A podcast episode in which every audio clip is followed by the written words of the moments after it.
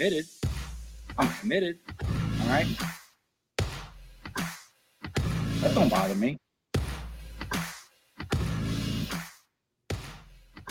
Ah, yes, OGP, the one giant podcast back in action on a Friday preview going out as we look ahead to the Washington football team end of the season. But but I'm one of your co-hosts, Adam Armbrecht. And over there, do you remember? Can you even see him through the tan that is glistening in the Florida sun, the, the sunshine of summer warming his bones? Andy Makowitz, healthy, wealthy, and certainly wise, enjoying a little bit of time down south. Adam, it's exciting to be, you know, having roots in the ground now in, in Florida for the next month, hanging out here with the family. Um, I will say 16 hours in a car with a two year old, don't really recommend it to anyone. Um, but the juice is worth the squeeze because now I'm in flip flops for the next month and it's 75, 80 degrees here in Florida. Um, Adam, fun little fact tw- about a 20 to 30 mile stretch of I 95 closed down around DC and Virginia um, over the snowstorms. And I was ahead of it by about 12 hours. So I could you imagine how that would have just completely derailed the plans? But we, we got pretty lucky on that one. Andy Makowitz sitting in dead stop traffic, wondering if there's enough food and water for the family, the dog, and the baby. I'm committed. Could have been what escaped his lips. Yeah, I didn't even think about that, man, because I saw Virginia, like I was seeing it in Virginia and whatever. But yeah, good, you made it. Uh, good, good news. Good news is I was I We're was here. very concerned here, about baby. everyone's safety because I I checked in immediately to make sure that you guys were okay. Yeah. Oh yeah, I'm sure. Yeah, you're like, so I forgot you were down there, but uh, you know what? To, to be honest with you, it is really nice. You know, I, I'm getting texts from all friends and family back up north, and they were like, "Man, it's 26 degrees here right now." I'm like, "Ooh, I just had to put on the second coat of, of uh, suntan lotion just to make sure I don't get burned by the pool." I'm going to say sidebar too because uh, you guys are having some fun already, seeing the sights, etc. And I know, I know what kids want because I recommended a very specific animal for for little baby Rory. I, I call him baby Rory. I mean, he's basically an adult at this point. But I uh, I think that giraffes. That's the answer, guys. If you have kids. And you and you have the means, buy a giraffe. I'm not saying that Andy has purchased one. I'm just saying there's certainly opportunities out there. We we purchased the rights to see one at the safari, so that, that, that happened. But uh, let me let me tell you, ten minutes of seeing giraffes. You know, my, my two year old is basically still talking about giraffes the, a, a day later. So highly recommend the safari for all, all the all the little toddlers that you got out there.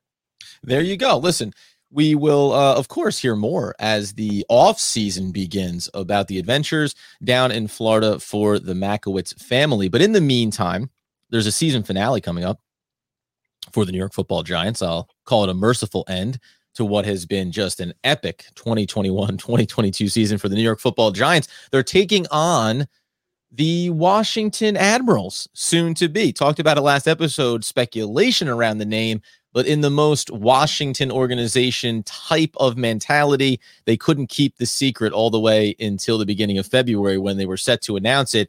Uh, How does the name strike you, man? Is the Admirals? Because I got to be honest with you, these these nautically themed or you know, eh, the Brigade was another one getting thrown out there. I mean, it's a these names are total zeros to me. I'm going to put it to that way. They, they this does nothing for me, and it doesn't matter. It's Washington, but the Washington Admirals just sounds like a real zero.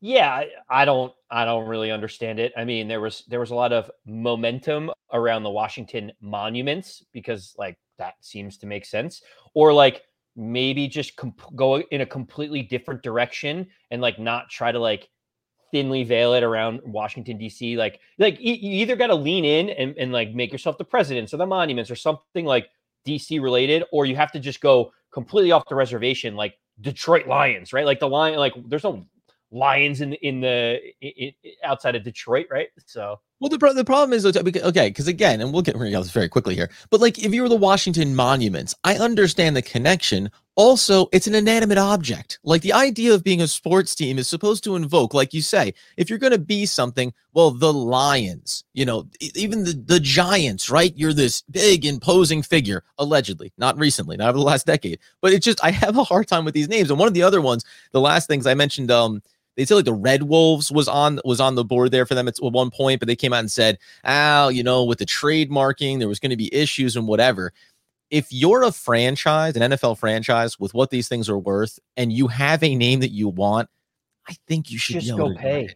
Go splurge, just splurge a little, guys, and get the name you want instead of announcing like, ah, we were thinking about it, but the price point was a little high. Hard to get the rights to the website. Like there cannot be a price tag that it's too expensive to go and do what you want to do. But hey, welcome I mean, to the uh, NFC East two times a year. Admirals. Like you said, like you said, Washington football team dysfunction with their ownership group. It is nice, like after all that the Giant fans have been through so far this season and even the last few seasons, last decade almost, um, it's nice to see another division rival just be an absolute mess from even something as simple as picking the name to all the allegations of like this is trying to kill Jalen Hurts with the railing. Yeah, it's a whole I thing. Mean, it's it's crazy. The foot, the, they got the, it going on. Let me a uh, quick footnote here as well because we're going to talk about this preview in the matchup. It, it's the final game of the season. Obviously, I, I think you know it's your last look at some young players for the Giants. That's that's probably the only thing you're really focused on. We're not going to learn anything new in the last game of the season here. Limited practices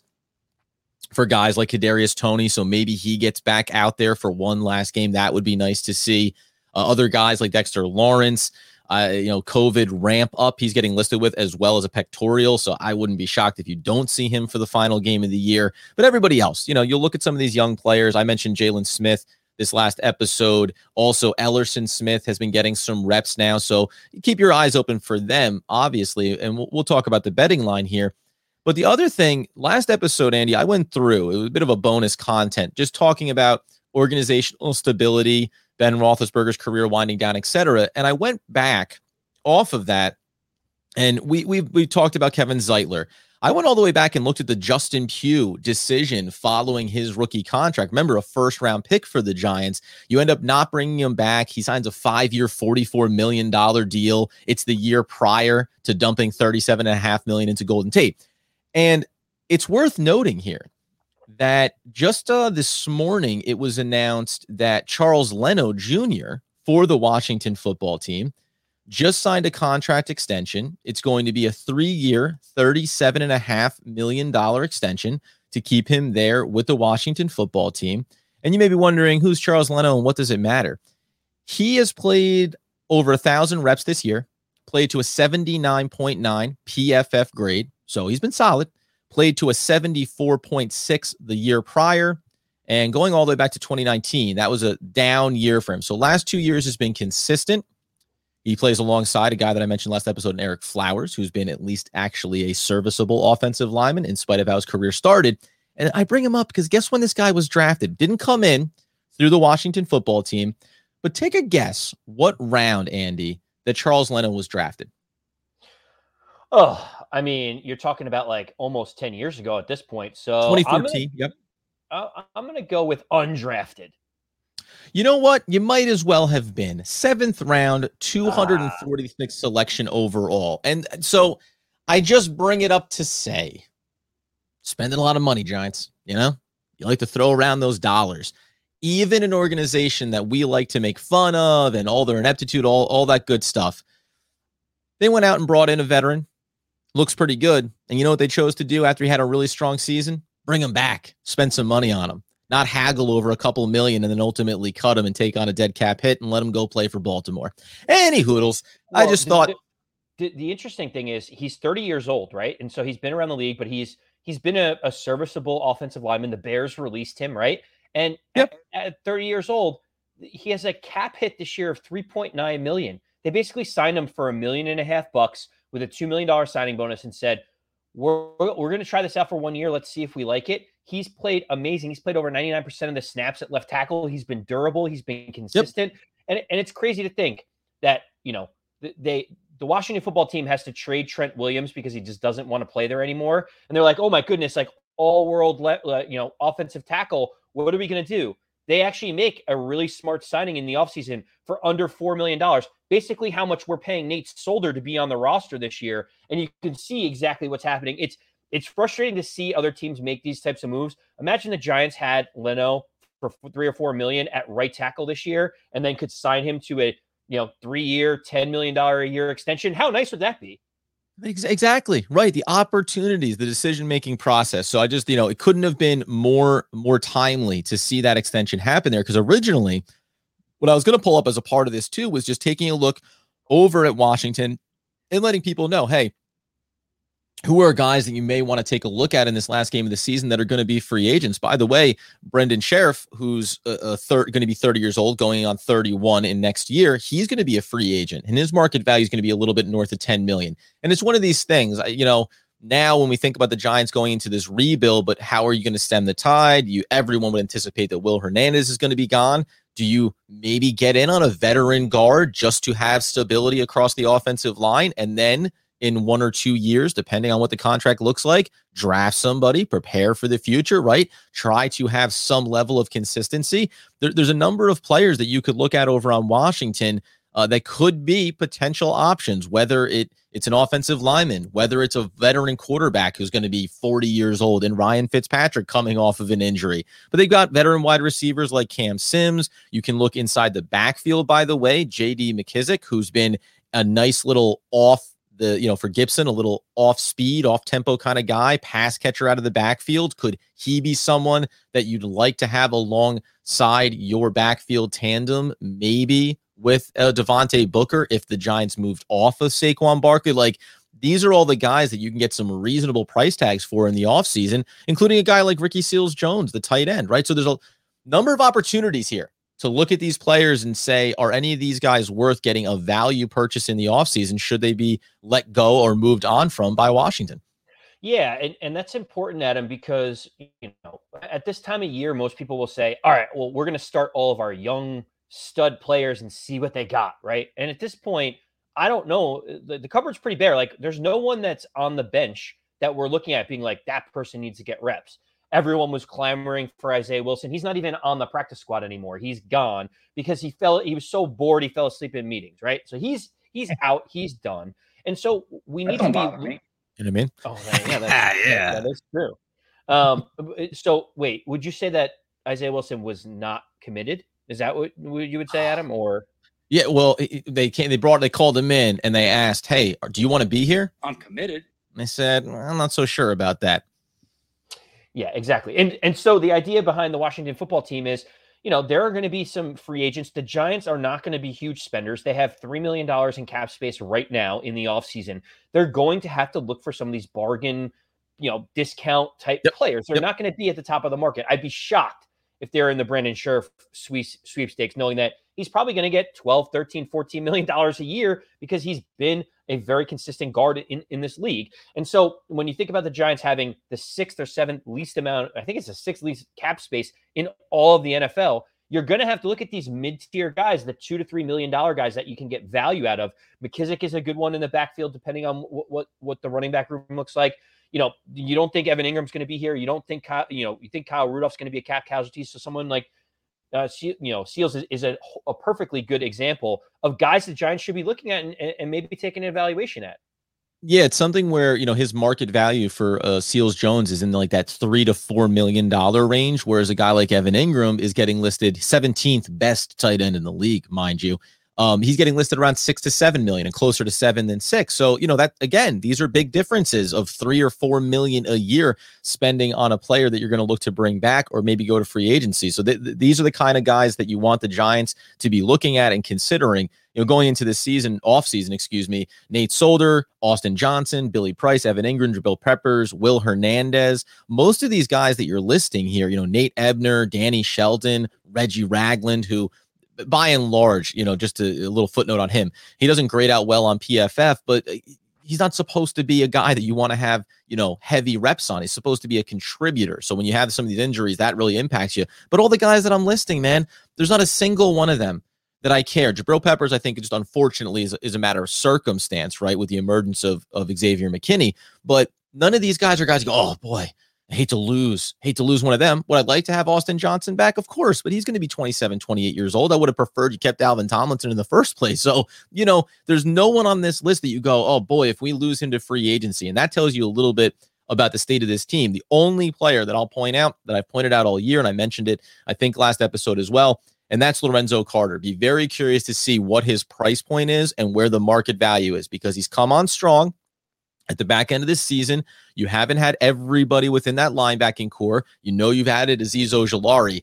I, I would like to have him back. But again, it probably falls into the same category of an Evan Engram in the sense of, well, if Engram is worth seven and you can get another serviceable tight end for four, you're going with the serviceable tight end. If Lorenzo Carter is closer to eight or nine and you can get a serviceable player at six, that's the way that you're going to need to go because of the state of the cap situation for the New York football giants. Yeah, I mean that's that's the reality that the Giants live in right now is that w- the cap hasn't been managed very well. And and of course, there's always ways to create more cap space. There's always guys that we can release. There's always restructuring. You know, you, you look at, at different guys like James Bradberry and, and his big number. You might be able to get that down. You, you talked about Saquon Barkley at eight million. You could get that down. The Giants can free up probably like 30 something million dollars worth of cap space pretty quickly. But again, you can't, you, uh, you know, if Lorenzo Carter is going to make eight to 10 million dollars on the open market per year, you can't you can't invest that all in Lorenzo Lorenzo Carter or a third of your budget. There's so many other areas the Giants need to address. But but to but to even further that, it almost reinforces the reason why the Giants need to go offensive line heavy in the draft because we just don't have the money to go out and spend it on a Brandon Scherff. We have to use draft capital because we just don't have the money to do, to do anything else to address the offensive line. And don't forget, you always want to keep eight to 10 million available for moves you have to make during the year. So if the, the instantly could free up 30 million, yeah, but a third of that is going to be earmarked for moves you're going to need to make. Now you're down to 20, etc. So through the draft is going to be the best option. I don't want to retread the, the, the last episode, but I want to get just your quick thoughts here because we, we've talked about everything kind of coming down the pike here. Uh, sidebar it's been rumored that the uh, Manning brothers have been building all of their capital up. They didn't take any uh, friendly contracts on teams over the course of their career because they're building towards purchasing an NFL team. Um, the rumor is Denver, you know, with the ties there, they like to buy maybe the Broncos, but maybe they just buy the Giants. You know what I mean? Like he's got such a good relationship. Couldn't they? You know what I mean? Couldn't they just go in the door and say, "Hey, Johnny, Johnny M," as his close personal friends refer to him? Why don't you let the Manning boys take the helm here? Why don't you let them get involved here? Maybe just buy in as a partner to start. Wouldn't you like to have Peyton and Eli calling the shots and maybe a little, maybe a little Papa Papa Manning there, just overseeing some player personnel options? I mean, the, the, it wouldn't it be nice to have something different, a different voice, different audience. That's having it. the Manning brothers would be great. I mean, the big issue is the Giants are currently worth four point eight five billion dollars as of last year. They're one of the most expensive. Get the couch cushion, fellas. Come on. I mean, you, you, gotta you gotta circle around some of the other wealthy, rich friends to be able to to to put down the bigger, chunky down payment, right? Big question: Would you sell the giraffe if it would help move the needle on the Mannings getting the Giants? I mean, if it means that we're getting a full overhaul, giraffe's got to go. You know, right? Um, because listen, in the in the short term, Rory's going to be upset, but in the big picture, he'll as he gets older, going to be very excited to be a part owner of the New York Football Giants. The the real question that I wanted to get to was everything is trickling down here. Mara's been terrible. We know that Gettleman's going to be gone. Often the coordinator, there players are back. All this stuff, right? All, all all this effect. But the one thing that I mentioned that I wanted to just get your take. I know Judge Joe Judge. It feels like things are going off the rails for him now too. But we had said about the time that he was brought in that as he started his head coaching career, you would think he was becoming a bigger voice in the room, personnel wise. And I just quickly all of the drafts, uh, I went all the way back to Jerry Reese on the last episode and highlighted the first round picks and how bad they've been. But last this past draft, Kadarius Toney, Ojulari, Aaron Robinson, Elerson Smith, Gary Brightwell, Rodarius Williams. Couple of injuries in there, but everybody shy of Gary Brightwell, a late round pick, has been a solid selection and looks like they're going to be good for this team, assuming they all get healthy. And the year prior, Thomas McKinney, Matt Peart looks like a miss. Darnay Holmes, Shane Lemieux come back healthy, special teams contributors in Brown and Coughlin. And then even Tae Crowder's played a lot of reps, but hasn't graded out fantastic. The last two drafts have been good. Is there any world where you give Joe Judge that that longer leash if we if we agree that he's been a bigger proponent of who you've brought in these last two years and the drafts have looked more successful. The hit rates have been better for the Giants. If we can attribute some of that to Joe Joe Judge, then we can look at him maybe in more of that, you know, architect of the team as opposed to solely from what the results have been on the field. That's it's impossible to separate things the way that you have. I like how you tried to do that, where you're like, Eh? "Hey, th- Eh? things have looked good. uh, he, he's done this," or, or- but to be honest with you, Adam, I, I don't think it's possible because because even if it, I mean, we're trying to figure out how much credit we're giving Joe Judge. Okay, so you're giving him credit for the talent, but you're not giving him credit like. So you're saying he had no involvement in Kenny Golladay signing an 18 million dollar a year deal? You're, are you saying Gettleman was like, Joe, I'll let you be in the draft room. You can pick those players, but when it comes to free agents, that's my bag. Like you can't separate the two the way that Sure. that some people would want to. Hmm. So all these free agent signings have to be like if you're if you're going to give him credit for some of those, you got to give him credit for spending on Kyle Rudolph. You have to give him credit for getting rid of Kevin Zeitler. You have to give him credit for bringing in Kenny Golladay. Like so, it's been such a mixed bag. You know, talent evaluation. It's tough because there are different people in the building for those jobs and those roles. So we can't just say, "Oh, we're going to give him kudos on those pieces." But the fact the Giants are four and twelve, are in cap hell, and have made terrible free agent signings, that has nothing to do with Joe Judge himself. Well, given all the indications that Joe Judge is going to be back next year, I'm just trying to find a silver lining. So do, do what you will with that. I'm not sure if I'm fully committed to it. And by the way, all this stuff, as I said, and we said, once this season ends in a few days, we're going to turn that table over, run through the roster, evaluate everybody. Who do we want back? Who don't we want back? What are the price points going to be? The free agents, the draft, all of these things. We're really going to try to gear it up as we hit the offseason. But before we do, it's the matchup with WFT, soon to be, aka the Admirals. The Giants um, are at home and they find themselves getting seven points with an over under of 37 and a half in this one, man. Uh, uh, you know, again, here's Washington, a team that wanted a veteran quarterback and Ryan Fitzpatrick. He gets hurt. They turn back to Heinicke, who showed a little flash last year. They've dealt with issues of their own. And yet, they've been a competitive football team all season long. They've been in games. They had opportunities going back to that matchup with the Eagles just a couple weeks ago, could have turned the tides and been fighting for a wild card spot. What do you see when you look across to that organization? Because at the start of this year, I think that we very much all felt the Giants were right in the mix to be the second best team in this division. And now it feels clearer than ever that they are as deep in the basement as they possibly could be. And it's not like the talent for Philadelphia, the talent for Washington is so much higher than the New York football Giants, which is what cuts the legs out from underneath this idea that Joe Judge uh, is doing things well. Well, it, the hardest part for me about all this look, the Washington football team had an awesome defense last year. The reason why they're not successful is their defense regressed significantly this year. They weren't Yeah. getting pressure. They had a ton of injuries that they've dealt with. Now, every team deals with injuries. You know, some uh, some are bigger than others. The problem is Washington's still competitive. Like Ron Rivera has them playing hard, has them in games, has them winning games they probably shouldn't. And like they went into the, the season with Ryan Fitzpatrick as their quarterback. He gets hurt, and Taylor Heinicke comes in and ha- throws 20 touchdowns with 15 interceptions, is thrown for 3,500 yards, has Yep. been serviceable, right? So, like when mm-hmm. we talk about these injuries, Daniel Jones goes down. The Giants can't score a touchdown.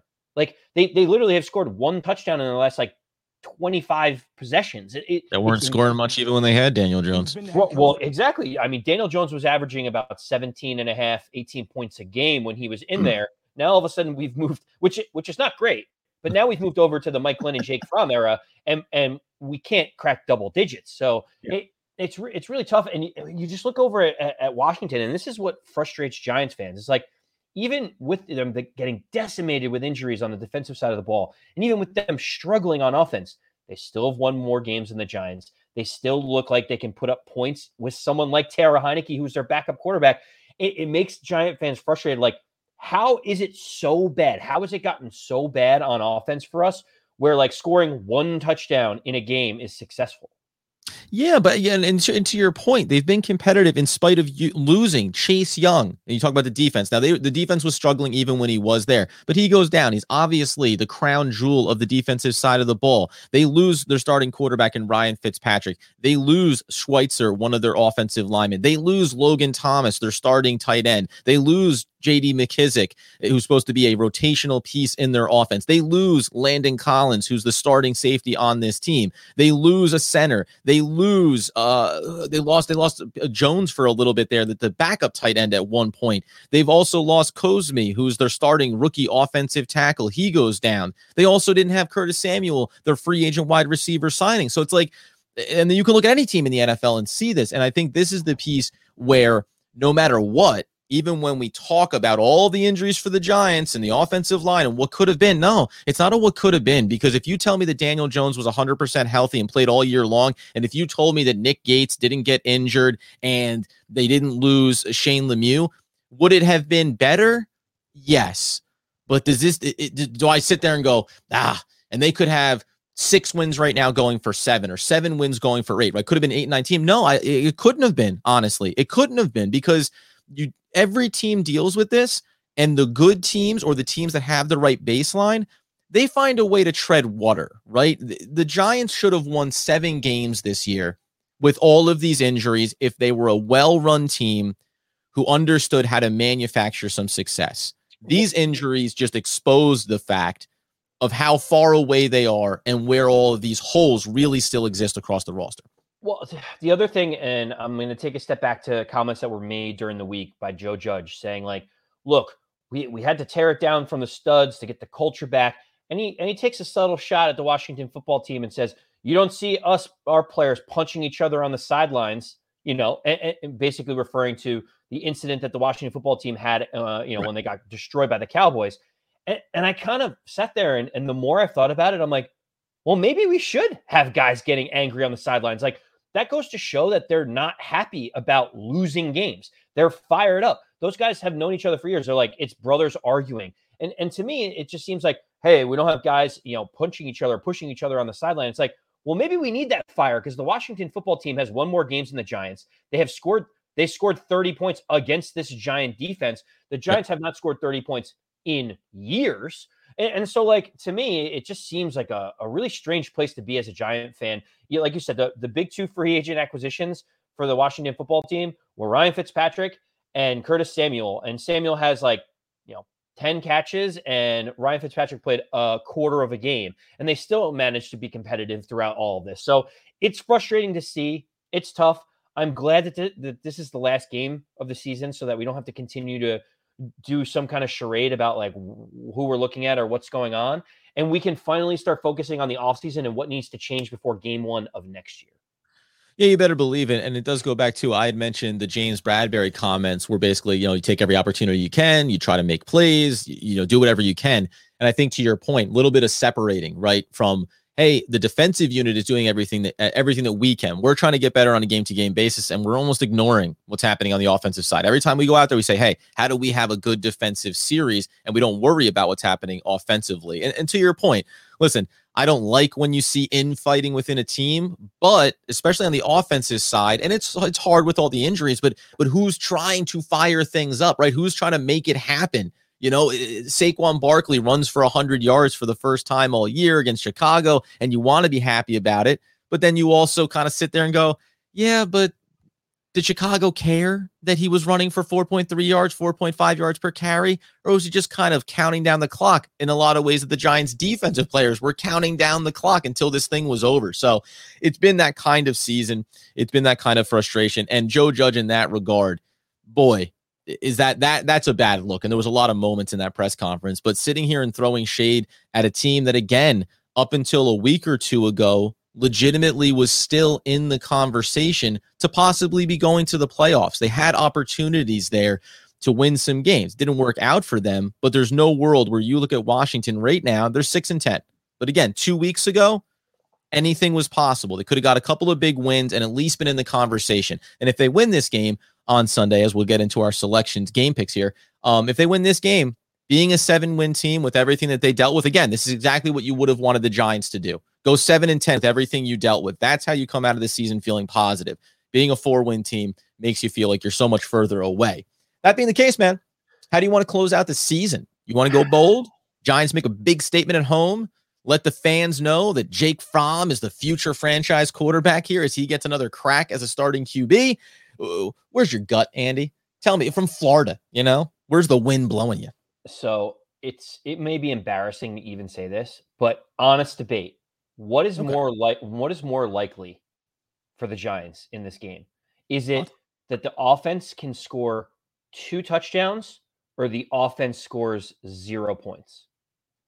Oh, they're closer to zero than two. Yeah, 100%. Like like we saw what happened with Jake Fromm when he was out there before. He got benched back from Mike Glennon after everyone was like, "Oh, we've seen enough of Mike Glennon." Apparently not. We had to go back to him.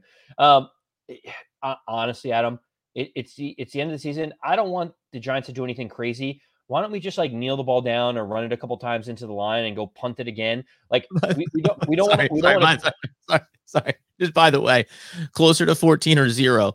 Their last three games combined, they scored 19 points. yeah. Well, ex- exactly. It's like And, and we want to get to 14 in a single game? Golly.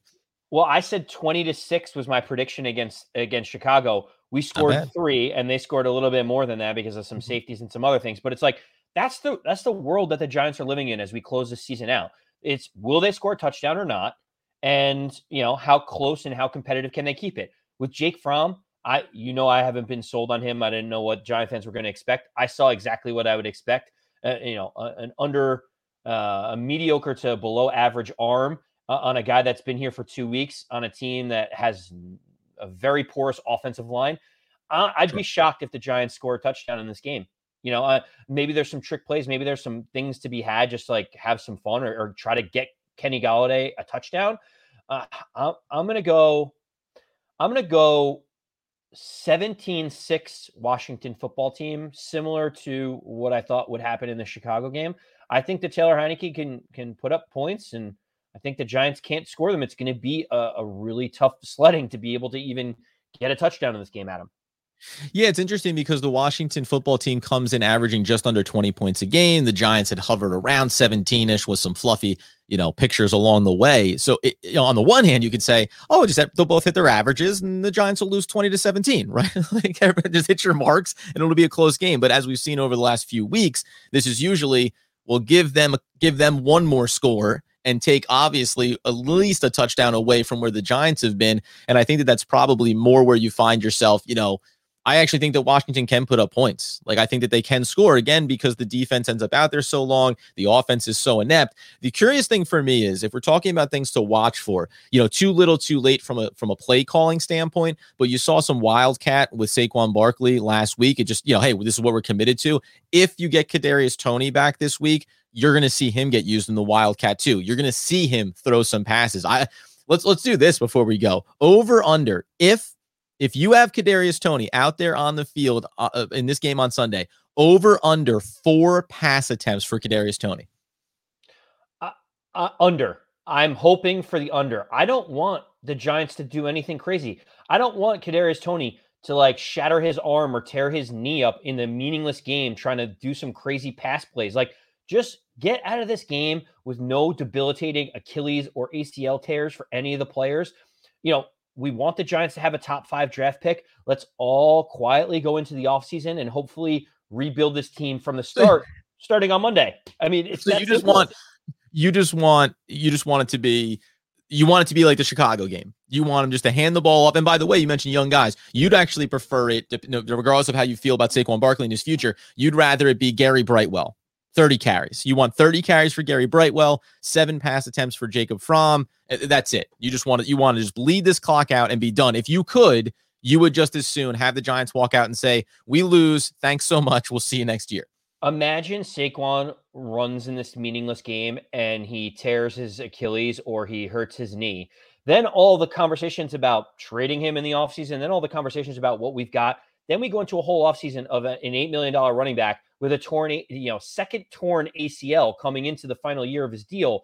That would be a mess. Like imagine Kenny Golladay, you know, has a huge, you know, debilitating injury. What are we supposed to do with him in the offseason? There's no benefit. And the better the team plays, the worse our draft capital and our assets end up becoming. Like there's no upside to beating the Washington football team in this game. I want everyone to just chill out, play the game as is, and let the chips fall where they may. No crazy trick plays where all of a sudden, like Kadarius Toney's getting blindsided and now he's out for the start of next season. Yeah, uh, you know, with some guys like him, I, I agree with you. With other players like Kenny Golladay, there's just little sense of which, by the way, I think Leonard Williams won the Ernie Accorsi Good Guy of the Year for the New York Football Giants. Kenny Golladay was up there on that list. It's a you know an award amongst the Giants team. But there's, there's, some of these guys where I'm like, man, maybe you do need to. And I guess you're right because it's Jake Fromm. You know, like what is he going to do? How's how's Kenny Golladay going to show something?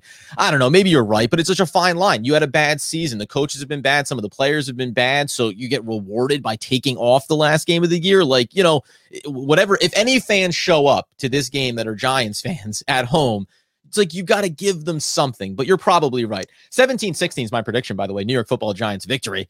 So riding it, riding it down the line here. I think it's week four, four consecutive weeks calling for a 17 to 16 win. It's completely legitimate. It means everything in the world. Uh, we'll come back in. We're, we're gonna listen. We'll we'll break this down. We'll dive more into the off season. Obviously, I could go on with jokes galore here and and really drag out this conversation, but uh, you can follow us on social media, as we say. You can follow us on YouTube, where we're going to be dialing it up. Again, a lot of content is going to be kicking off here as we try to rejuvenate our dedication to the New York football giants with the optimism and hope of what could be going into next year.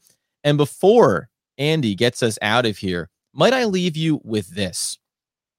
Being a New York football giants fan may go ahead and fill you with a little bit of a sense of you know, what's next? When you reach the bottom like this, what do you do now? Well, your heart is free. Now, have the courage to follow it. That's Malcolm Wallace. That's Braveheart. Follow your heart, New York football Giants fans, even if it leads you to the Washington Admirals. We'll still be here. We'll still be following the team. And as Andy Makowitz wants, needs, and nay, demands the people know. As always, let's go big blue you